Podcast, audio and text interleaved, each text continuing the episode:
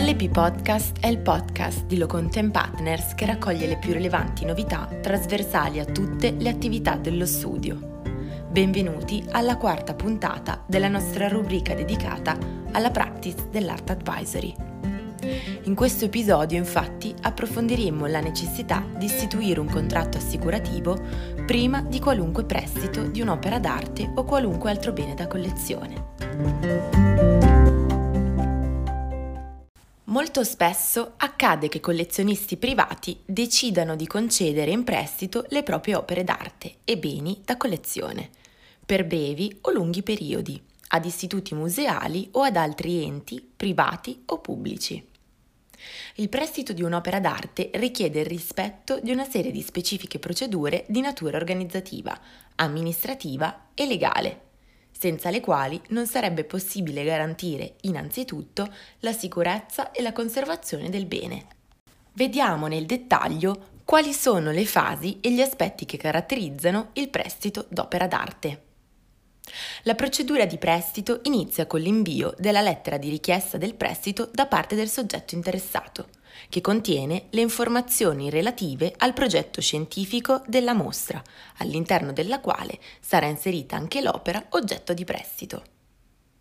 Generalmente tale richiesta è accompagnata dal loan form, ossia la scheda di prestito contenente i dati principali dell'opera e del prestatore e dal Facility Report, un documento che descrive compiutamente quali sono le misure di conservazione e di sicurezza antincendio, antifurto personale, di sorveglianza, degli spazi espositivi o della struttura museale destinata ad ospitare l'opera richiesta in prestito.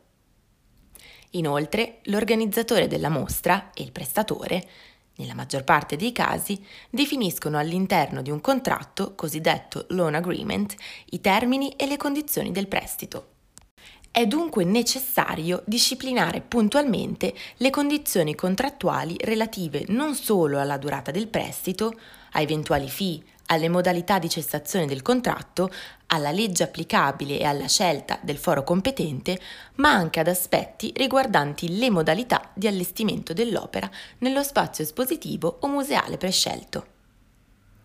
Una delle fasi più delicate del prestito riguarda infatti le operazioni di movimentazione dell'opera. Per questa ragione è opportuna la compilazione, da parte di un esperto, solitamente un restauratore, del Condition Report, un documento che attesta lo stato di conservazione dell'opera prima dell'imballaggio, al momento dell'arrivo in sede di mostra e ovviamente anche al termine del periodo di prestito per verificare eventuali e sopravvenuti danni. Tale documento è quindi fondamentale ed è corredato da attestazioni fotografiche, in modo da permettere di risalire, in maniera certa, al momento in cui si è verificato il danno e al suo eventuale responsabile. Oltre al Condition Report, il prestatore ha diritto a ricevere anche il documento di trasporto, DDT, contenente eventuali annotazioni al momento della riconsegna. Quanto finora rappresentato è valido nel caso in cui il prestatore dell'opera d'arte sia un privato. La procedura varia leggermente nell'ipotesi in cui l'oggetto venisse richiesto in prestito a un museo o un'altra istituzione pubblica. In tal caso subentra infatti una nuova figura, il Register. Il Register è la figura professionale incaricata dal museo di istituire la pratica di elaborazione del prestito e di coordinare tutte le attività a tutela dell'opera d'arte. Pertanto, la lettera di richiesta del prestito, il facility report e la scheda di prestito devono essere inviate al direttore del museo o al conservatore di riferimento dell'istituzione pubblica. Se la richiesta viene accettata, il register dovrà verificare le condizioni dell'opera e all'esito della verifica confermare al richiedente la disponibilità al prestito. Generalmente si rende opportuna sia nel caso di prestatori privati che di prestatori pubblici, la sottoscrizione di una polizza, polizza assicurativa. È bene infatti che l'opera prestata sia coperta da un'assicurazione all risk, da chiodo a chiodo, ossia che copra l'opera dal momento della sua rimozione dalla collezione originaria fino a quando tornerà nuovamente al prestatore, assicurandosi di non tralasciare alcuna fase disallestimento, imballaggio, trasporto, allestimento e giacenza nella sede espositiva. È dunque essenziale stabilire il valore del bene assicurato e convenire contrattualmente quale sarà la somma che la compagnia assicurativa corrisponderà. È dunque essenziale stabilire il valore del bene assicurato e convenire contrattualmente quale sarà la somma che la compagnia assicurativa corrisponderà in caso di danneggiamento o perdita totale del bene.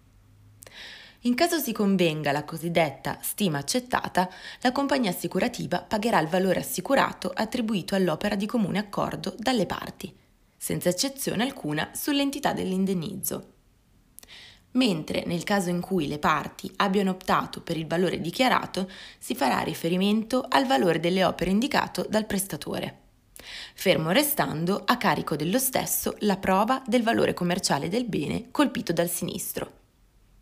Il prestatore deve altresì verificare, per sicurezza, che il premio sia stato effettivamente pagato da parte del soggetto contraente, ex articolo 1901 del Codice civile per evitare di incorrere in spiacevoli inconvenienti in caso di danneggiamento di un'opera non coperta da un'idonea copertura assicurativa.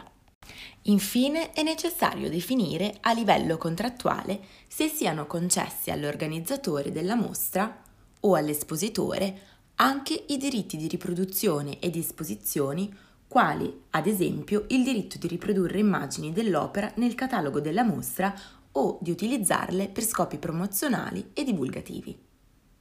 Il prestatore, sebbene sia il proprietario dell'opera, non è necessariamente anche il titolare dei diritti di esposizione, così come non è nemmeno dei diritti di riproduzione, visto che entrambi sono diritti di utilizzazione economica che però necessitano di un trasferimento da parte dell'autore dell'opera che deve essere espresso per iscritto in sede di compravendita del bene salvo che l'autore non sia deceduto da più di 70 anni.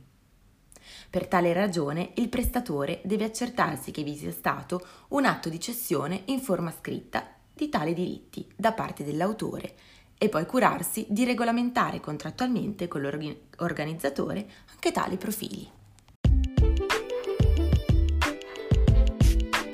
Bene, il podcast di oggi termina qua. Vi aspettiamo lunedì prossimo con la consueta rubrica dedicata al Super Bonus 110%. Lo studio Lo Content Partners vi augura una buona serata.